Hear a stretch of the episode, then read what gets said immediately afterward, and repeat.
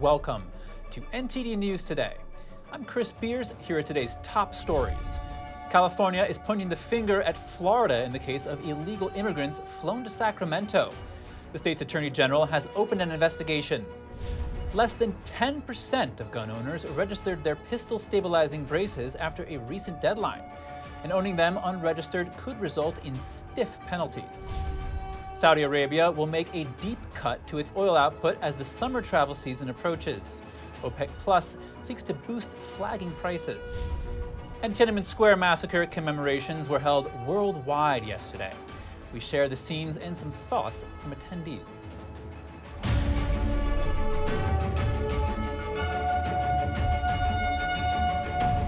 Controversy over illegal immigrants flown to Sacramento. California officials are investigating whether Florida played any role in sending the migrants to the California capital who were allegedly sent without advance notice.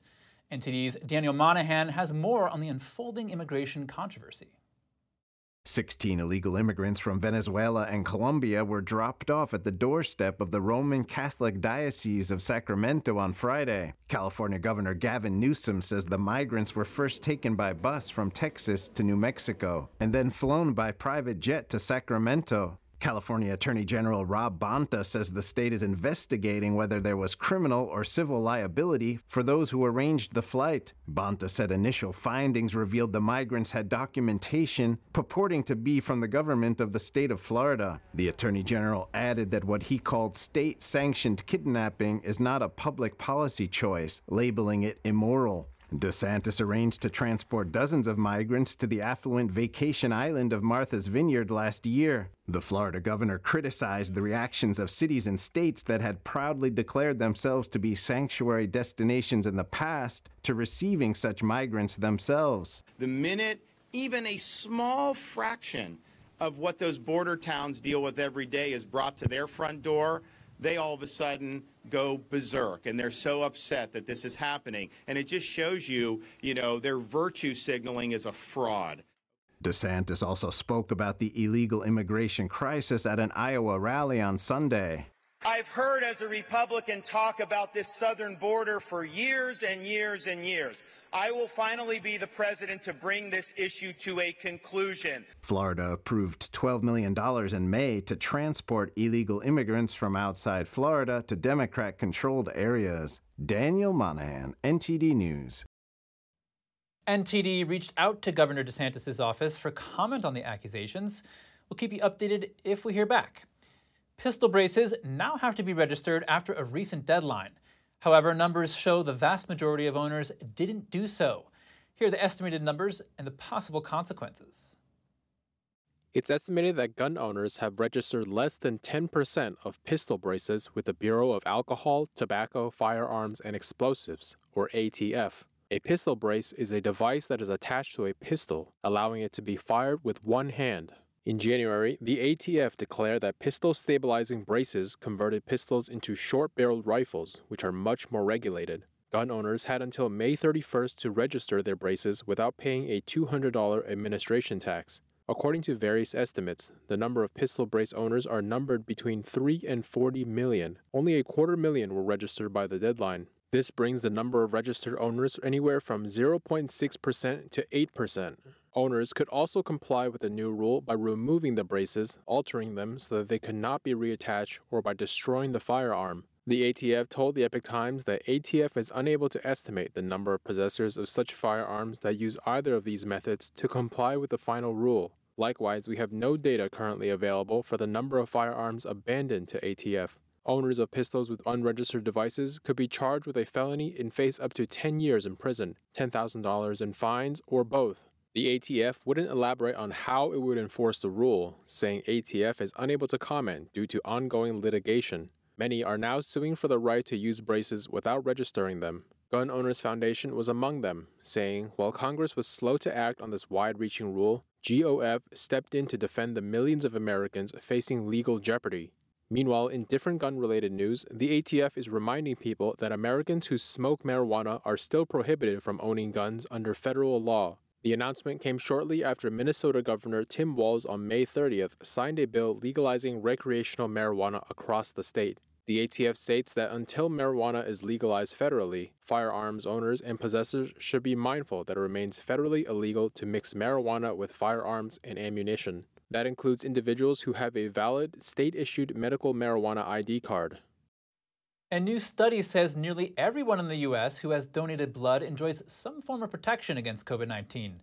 And that likely reflects the situation of the larger U.S. population. The study found over 96% of people aged 16 and older who donated blood had evidence of antibodies against COVID 19. The blood samples were analyzed between July and September 2022, and it was an increase from the almost 94% of people having antibodies between January and March of 2022. Both are a huge jump from the roughly 68% from mid 2021. People have antibodies from prior infection, vaccination, or both the study was published by the CDC's Quasi Journal on June 2nd. 25 to 40 percent of small businesses permanently closed their doors due to the lockdowns, all while big business thrived. That estimate comes from Jeffrey Tucker, senior columnist for the Epoch Times and author of Liberty or Lockdown. We spoke with him about his new article on the business winners and losers of the pandemic. Jeffrey Tucker, thank you for joining us. It's good to be here. Thank you. Jeffrey, tell us about the impact of pandemic lockdowns on both big and small business. Well, three years ago, in three months, we went through a national lockdown that uh, particularly hit small business hard because the edict came down from Washington that all indoor and outdoor venues where people gather had to be closed. But but the uh, it was selective. So uh, you probably remember this, but um, all the small businesses were closed. All the small restaurants were closed. So uh, you know the local butcher was closed. The retailers were closed. Everybody was shut down. But on the other side of town, the big box boxes remained open. The WalMarts, the Home Depots, and of course you could always order anything from from Amazon. And this went on months and months and months, in some places as long as two years. Well, it destroyed millions of small businesses despite all the government subsidies. It was it was a pittance compared to what they lost in profitability. And at the end of it, what we see is a huge transfer of wealth from small businesses to large businesses, uh, retailers still haven't recovered, and information systems and all the big, uh, the big box uh, stores all did very well. Now, keep in mind there was a public health rationale for this, or so they said. It said that the big stores were able to adopt social distancing better than the small stores. They had better ventilation and that sort of stuff.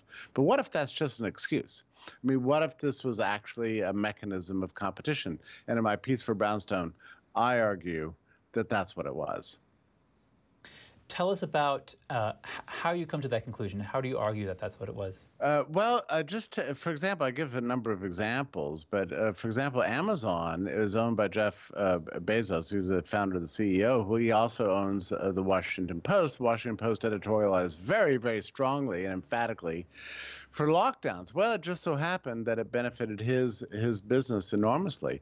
Another uh, case I cite in point uh, cite is from uh, March. There was an article called "The Hammer and the Dance," which was written, of all things, by a guy who owned a education a remote learning uh, platform and his article uh, advocating lockdowns got uh, implausibly many, many millions of views and was translated all over the world. Nobody even heard of this guy before. So there's just a number of signs. Uh, the other thing I think we need to remember is, uh, is, something from the history of capitalism, which is that you know, the, the, the largest businesses are not typically the best advocates of uh, competition. In fact, they quite often like to use the system to hurt their competitors. Well, lockdowns was a great system for the big business for big businesses and terrible for small businesses. So there is that. So it sounds like the big businesses are the winners, small businesses are the losers. Um, what do we what do we do to restore genuine fairness in the American economy? Yeah. Well, um, uh, one thing is never do this again. I'll just give you one more example. Uh, large restaurants, the all-you-can-eat buffets that hold 350 people, when they went to 50% capacity, they weren't hurt that much. But a small coffee shop holding 10 people uh, we're going to 50 percent capacity would have bankrupted the place, and in fact, that happened all over the country. So I would like to see some compensation for the small businesses in the form of huge tax breaks for small businesses. Uh, but there's another thing too that I think average people can do. But support your small businesses, support the people who are hurt by lockdowns. Your dollar can be a vote and make a difference out there. We've seen the way these large companies have gone woke. They've become highly political. Uh, Target is in trouble. Well, that's another example. Target benefited from the lockdowns. Okay, so they have not shown themselves to be friendly to uh, mainstream American values. So I think you know consumers can provide their own form of justice here, and I think just you talking about it me writing about it does a lot of good, just so that we can become aware. Well, Jeffrey Tucker, senior columnist for the Epoch Times and author of Liberty on Lockdown, thank you. Okay, it's a pleasure. Thank you. After the break, a body has been recovered from the apartment building collapse in Iowa. It's the first death confirmed in the tragedy, as rescue efforts have ended. And expect higher prices at the pump as the Saudis cut oil production by 10% in July. More in just a moment here on NTD News Today.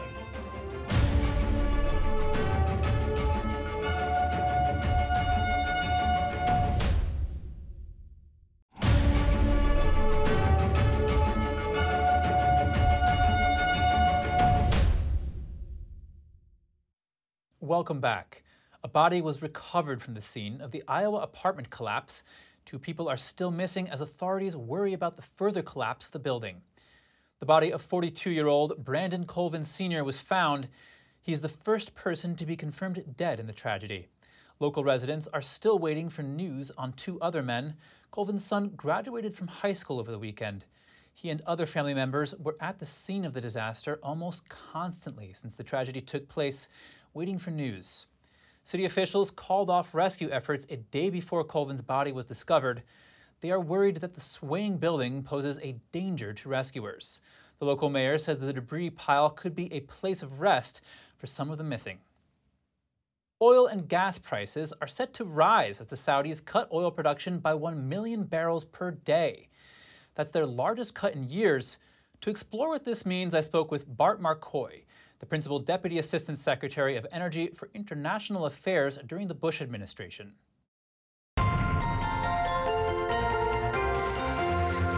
Bart Marcois, thank you for joining us. It's a pleasure. Why is Saudi Arabia cutting oil production? They're pursuing their self interest. They're they are funding a, an expansion of their economy. They're funding a modernization of their economy and of their society unlike us, they have a very high birth rate and they need the money. And their revenues have been greatly diminished because oil sales are denominated in US dollars and we are we are uh, watering down the value of the dollar right and left. And I mean that literally, both the right wing and the left wing are watering down the value of the dollar. This this debt deal uh, four trillion dollars uh, allowed in additional spending. All that does is weaken the value of the dollar, and the Saudis are saying, "Okay, so we sell oil at at uh, seventy six dollars a barrel, but it's not really worth that much. We're only getting fifty five dollars a barrel in spending power. We need to make sure that the price is higher." And so they cut by a million barrels per day. That's going to raise it to probably around 85, 87 dollars a barrel again, which is their target. And it's going to make gas prices go higher and airplane travel go higher and everything delivered by truck and rail go higher. Everything in America is going to go higher because they've done this. What can President Biden do about that? He could undo everything he's done since he became president. The the the main cause of our economic woes and of the Saudis cutting oil production is that we are no longer producing oil and gas in the United States as we were when Donald Trump was president. He, one of the first things Trump did when he was elected was open the taps and lift the restrictions on drilling and production. And we had we were energy self sufficient for the first time in recent history. And when we produce sufficient energy, the Saudis don't have control over the market. We do. We controlled the oil markets for two or three glorious years under President Trump. And the price of oil was down in the 30s per barrel instead of uh, hovering around $80 per barrel. Um, he could he could cut spending. He could say, forget about that debt ceiling deal we just made. Forget about these multi-trillion dollar bills, the spending bills we passed. We're going to cut government spending. You mentioned how Russia is funding the war in Ukraine with oil and gas sales. How are these changes in OPEC and Saudi Arabia likely to impact the war in Ukraine? I'm glad you asked me that. The, the entire war in Ukraine is funded by Russian oil and gas sales.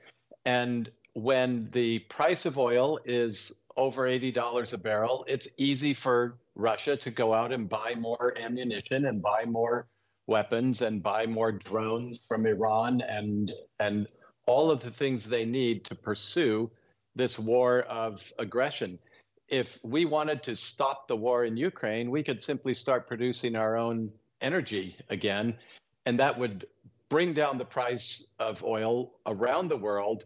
And at $40, $45 oil, Putin can't afford to feed his population, much less wage an aggressive war. Well, Bart Marcois, thank you for joining us.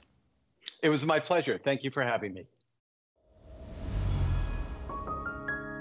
That oil production cut could push gas prices higher as the summer travel season inches closer. But how much of a tangible impact will it have on the U.S. economy? Here's Don Ma with NTD Business.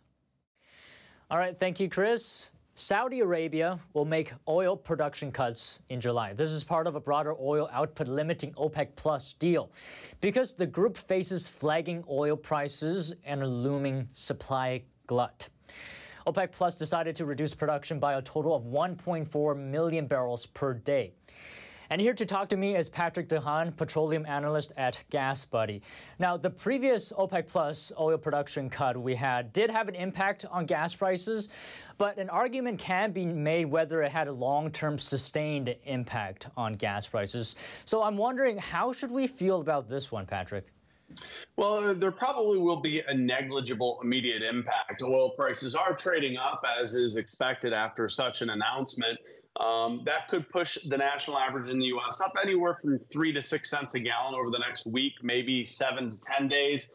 The more significant impact could lie down the road as the U.S. summer driving season has begun.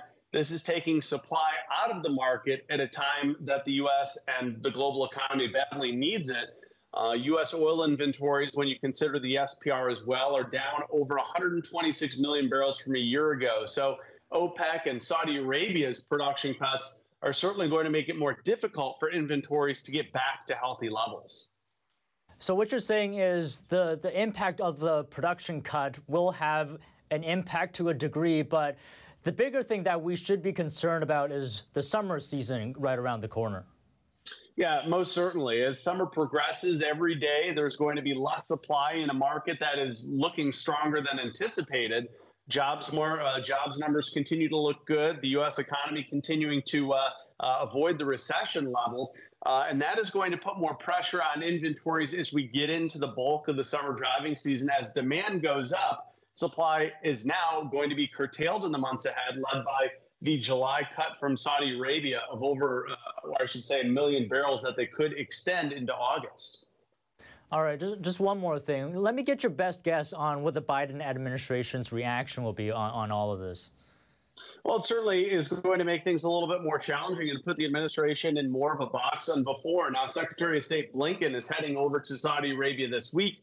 It certainly could add an element of discussion um, that we could see uh, unveiled here at this point this uh, later this week. But it certainly does add a little bit of pressure to the administration. They did have a plan to refill the SPR. They had hoped to do so, but now with OPEC continuing to hold a very tight line on oil production, uh, oil prices may not get down to the range that the administration wanted to refill the SPR. All right, thank you so much, Patrick. Gas Buddy, great seeing you again. Thanks for having me. Now, Goldman Sachs analysts said the meeting was moderately bullish for oil markets and could boost December 2023 Brent prices by between $1 and $6 a barrel. Now, this is depending on how long Saudi Arabia maintains output at 9 billion barrels per day over the next six months. Back to you, Chris. When we come back, a near collision encounter. A Chinese warship cut in front of a U.S. destroyer in the Taiwan Strait. The Pentagon called it an unsafe maneuver. And a win for media freedom in Hong Kong. A journalist wins a court appeal. Find out what she said after the ruling when we return.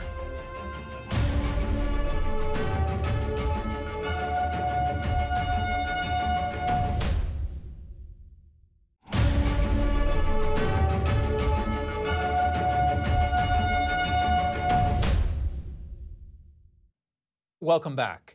People around the world gathered yesterday to mark the 34th anniversary of the Tiananmen Square massacre. Over 30 people were arrested in Hong Kong for commemorating the June 4th protests. NTD's Jeremy Sandberg has more on the weekend vigils and thoughts from attendees. A candlelight vigil was held in Washington, D.C. to remember those killed and injured in the 1989 Tiananmen Square massacre. We at the Victims of Communism Memorial Foundation will continue to call for justice and accountability for the victims of the Tiananmen Square massacre. Members of the Uyghur, Tibetan, and Hong Kong communities condemned the ongoing brutal crimes of the Chinese Communist Party, or CCP. I hope that starting from this year, we also make this a day of reflection, of action, at a vigil in London Sunday, many Chinese said there are more people from mainland China participating this year. A lot of people in China have a kind of awareness that the government wants to maintain its dictatorship. They want to maintain their rule, and they don't care whether the people live or die.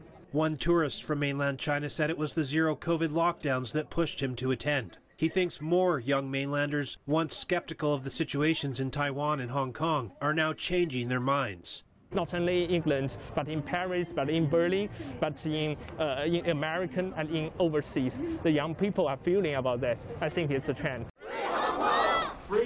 Dozens of demonstrators rallied in Sydney and chanted slogans like Free Hong Kong and Free Tibet. Some held yellow umbrellas and placards in remembrance. The freedom fighters in China still carry on the fight to achieve the hope and aspiration for freedom and democracy in China. Hundreds of people gathered at a memorial in Taipei's Liberty Square in Taiwan. We need to remember history, but we also have to be cautious. We should not allow democracy and freedom to be infringed upon again.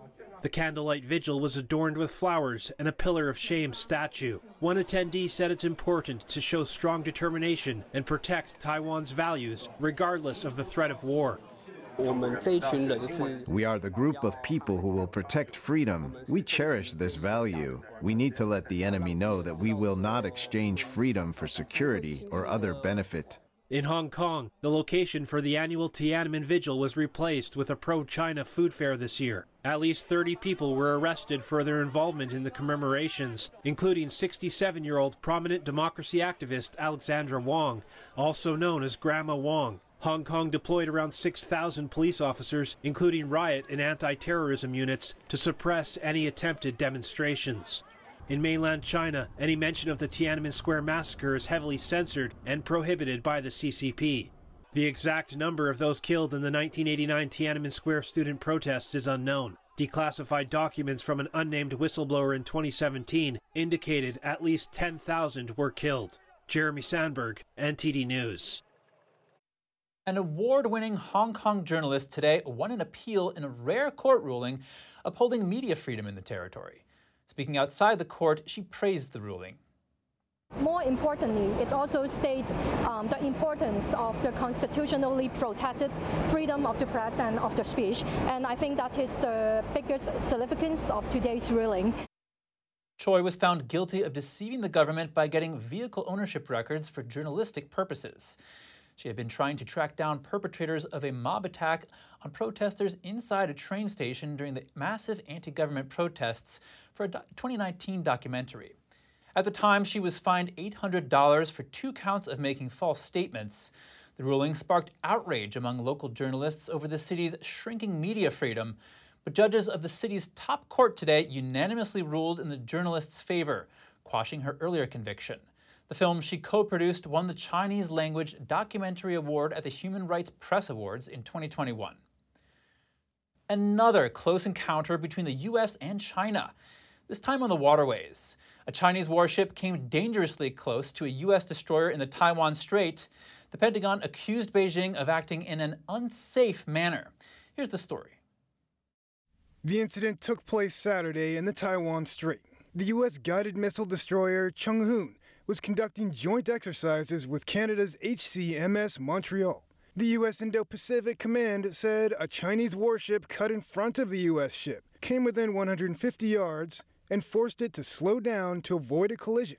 The Navy called the interaction unsafe, noting that the Chinese vessel violated rules for safe passage in international waters. Beijing responded to the U.S. and Canada for what it called deliberately provoking the risk. The Chinese side dealt with it in accordance with the law. The Chinese regime has claimed self governed Taiwan as its own territory, despite never having ruled the island. The incident in the Taiwan Strait occurred when the U.S. and the Chinese defense chiefs were in Singapore for a major regional security summit. Defense Secretary Lloyd Austin called out China's behavior as irresponsible and coercive. Canadian Naval Commander Paul Mountford was a witness to the close encounter. He said the Chinese vessel's act was a deliberate one. The fact that uh, this was announced over the radio prior to doing it clearly indicated that it was intentional. Maneuvering close to each other, 150 yards, uh, is is very scary, uh, and you you don't ever want to be that close to another vessel because too many things can go wrong, and you can actually have a collision. Collin Koh is a security analyst at a Singapore-based research center. He weighed in on Saturday's incident in light of the worsening U.S.-China relations the close encounter actually happened to just the US Navy ship, not the Canadian ship. So I think it's very clear that China is laser focused on the US as its main adversary, and the signal is largely to the US more than anything else. Koh warned of an international uproar should Beijing continue actions that undermine international freedom of navigation and overflight. It was the second such encounter in just a few days. On May 26, a Chinese fighter jet flew directly in front of the nose of a U.S. military aircraft over the South China Sea. Washington denounced the move as unnecessarily aggressive. The launch of ChatGPT has set off a global craze for AI chatbots. Many companies are competing to invest in artificial intelligence research and development. Asia's largest information and communication exhibit, Computex, was held in Taipei this year. What are the latest tech trends? Let's take a look. Asia's largest information and communication showcase, Computex, has just wrapped up in Taipei. It attracted more than 30,000 tech professionals from 26 countries. Taiwan is competitive in leading global technology. We're trustworthy among the international communities due to our democracy and freedom. We value our democracy, cooperate with like minded partners to propel the development of the global tech industry not only creating together with AI, but creating together also Taiwan and, and Europe. So there are hundreds of European SMEs who are joined up in these clusters. The trade show's theme this year is Together We Create, focusing on AI applications, high performance computing, and hyperreality. Hi, everyone. We're back. NVIDIA CEO Jensen Huang delivered the highly anticipated keynote speech. Huang was born in southern Taiwan before his family emigrated to the United States. NVIDIA has surged to become the world's most valuable listed semiconductor company and a major supplier of chips and computing systems for artificial intelligence. Like, hey, voice mod, could you write me a song? These are the words. Okay, play it. I am here at Computex. I will make you like me first, yeah. Huang presented a time sensitive question to a bot to test the AI's immediate response. He also demonstrated the power of a high performance AI computing chip, the H100, and the world's first accelerated computing processor, Grace Hopper. Hello, what do you want to eat? AI is finding uses from sophisticated computing all the way down to everyday life. This polylingual machine allows you to order food in another language simply by talking to it in your native tongue. This combines ChatGPT and OpenAI. It can serve tourists from around the world. They speak their own language to the machine for bills and so on, all done by electronic payment. Some say the AI voice robots could help make up for staff shortages and may take on a greater role in our daily lives in the near future. UBS predicts the AI hardware and services market will reach $90 billion by 2025. The next Computex is scheduled for June 2024. Coming up, has Ukraine's long awaited counteroffensive begun? Kiev keeps silent about it, but Moscow says it has killed hundreds of troops in the east. And an Australian mother finally walks free. She was pardoned after spending 20 years in jail over the deaths of her children. More shortly here on NTD News today.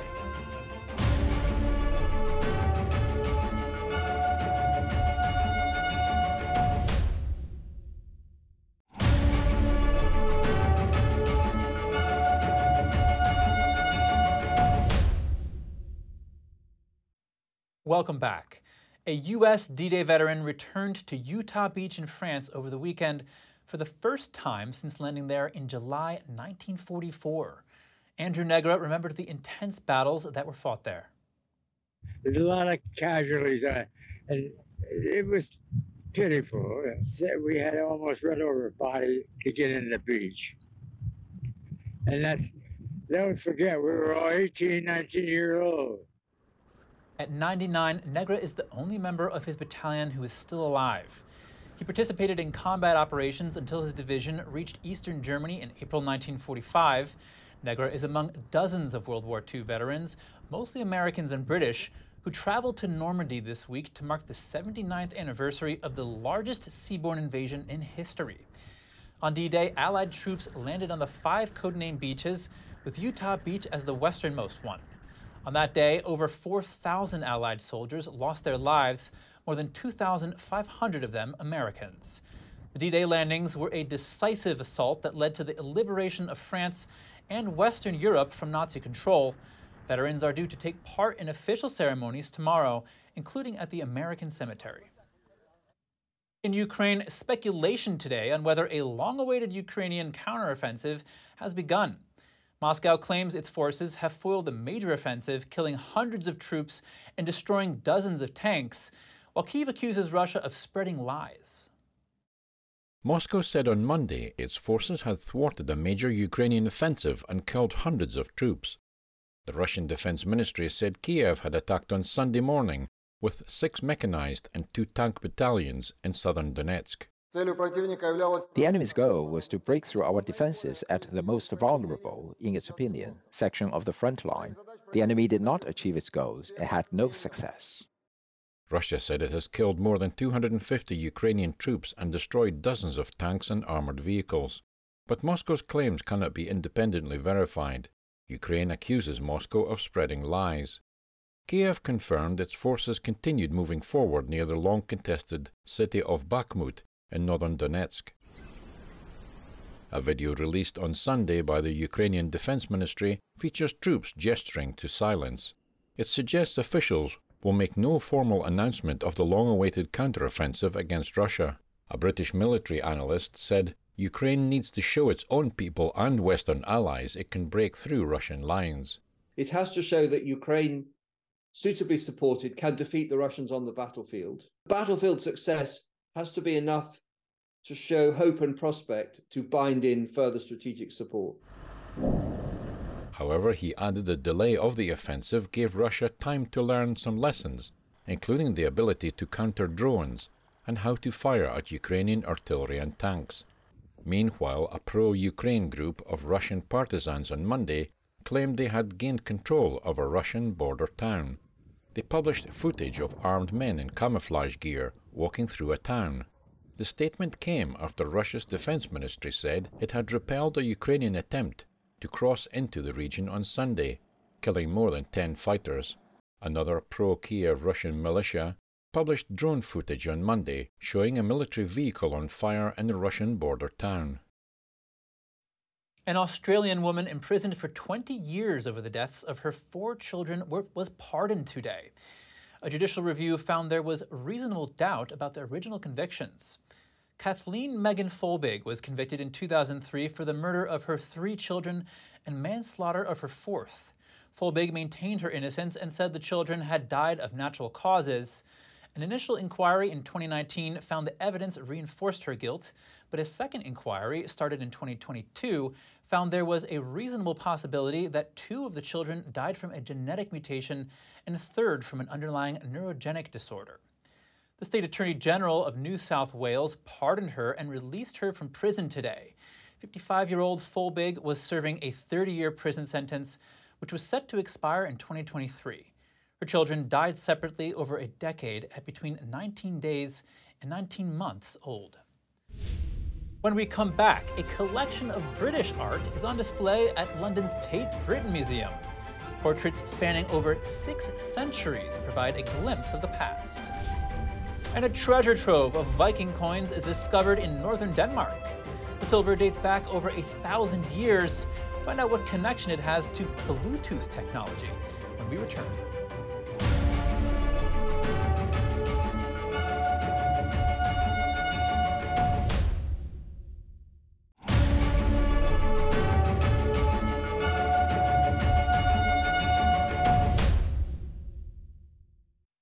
Welcome back. A collection of British art is back on display at London's Tate Britain Museum. The new layout features centuries old portraits that provide a glimpse of the past. NTD's Andrew Thomas has the details on the latest curation. For the first time in 10 years, Tate Britain has rehung its permanent collection. Paintings and sculptures spanning six centuries are on display. Well, what we've done is we've rehung the entire collection displays at Tate Britain, which is across 40 rooms, for the first time in 10 years, to offer, in a way, a whole new way of looking at British art history. The gallery's walls have been repainted. Different colors represent different periods of art history, but the display is about more than aesthetics. The project has been a chance to highlight artists who were previously overlooked Joan Carlile painted this portrait of a lady in the 1600s. You know, there are 800 works, and uh, 200 of them were acquired this century. Uh, I think something like 70 were acquired in the last, in the last five years. Tate Britain hopes the gallery's new look will showcase the rich history of British art. Andrew Thomas, NTD News.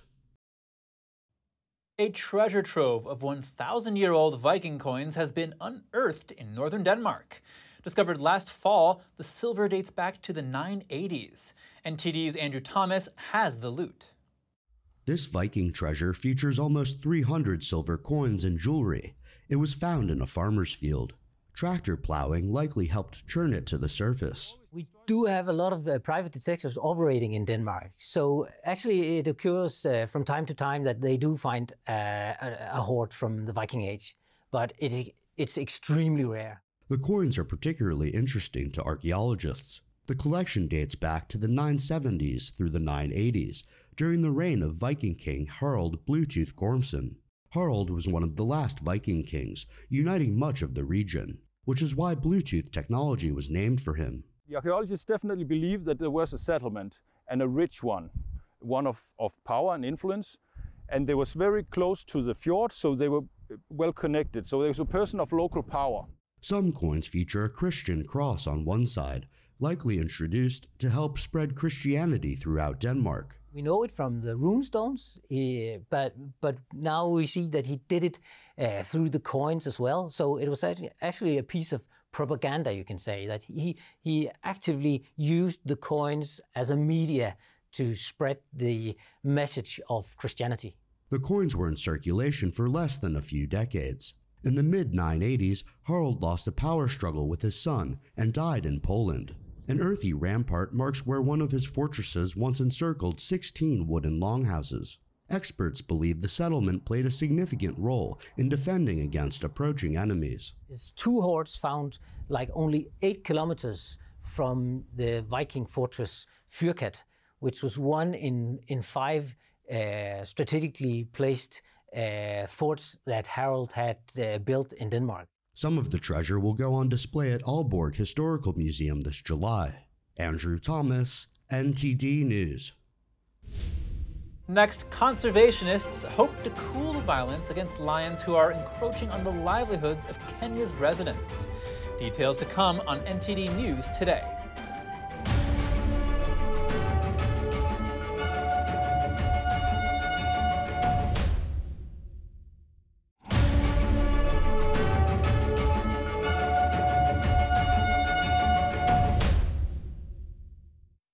Welcome back. The growing tension between humans and lions in Kenya has led to the killing of 10 lions in one week. Conservationists are caught in the middle. Conservation group Big Life Foundation has tried to balance the needs of the local people with efforts to expand the lion population. This, this wild animal needs space, including predators. So we are losing a habitat, very important habitats for predators, uh, uh because of the land, land, subdivision and people resort to selling of land. Uh, and then human population also becoming a challenge.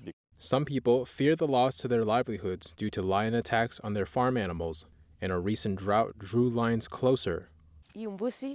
This livestock are similar to my land and they enable me to survive since I am unemployed. My husband is also employed.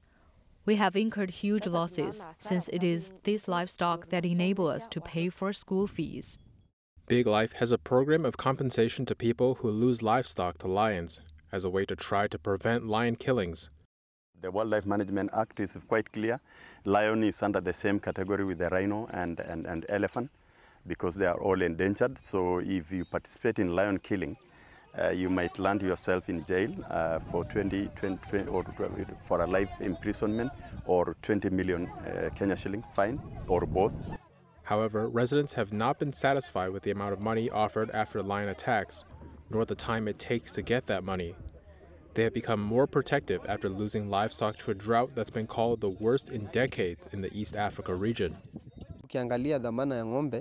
There is a significant disparity between the value of our livestock and the amount of money that we receive for compensation. Cows are expensive and can cost as much as 80,000 Kenyan shillings. One cannot compare 80,000 Kenyan shillings to 30,000 Kenyan shillings. We receive very little compensation. That is why we become angry, and despite receiving compensation, we come out and kill the lions. One of the recent slain lions was 19 years old and one of Kenya's oldest you can aid your joints by changing what you eat. Let's look at 12 natural ingredients that can keep you mobile as you age. Here's Gina Marie with Strong Mind and Body.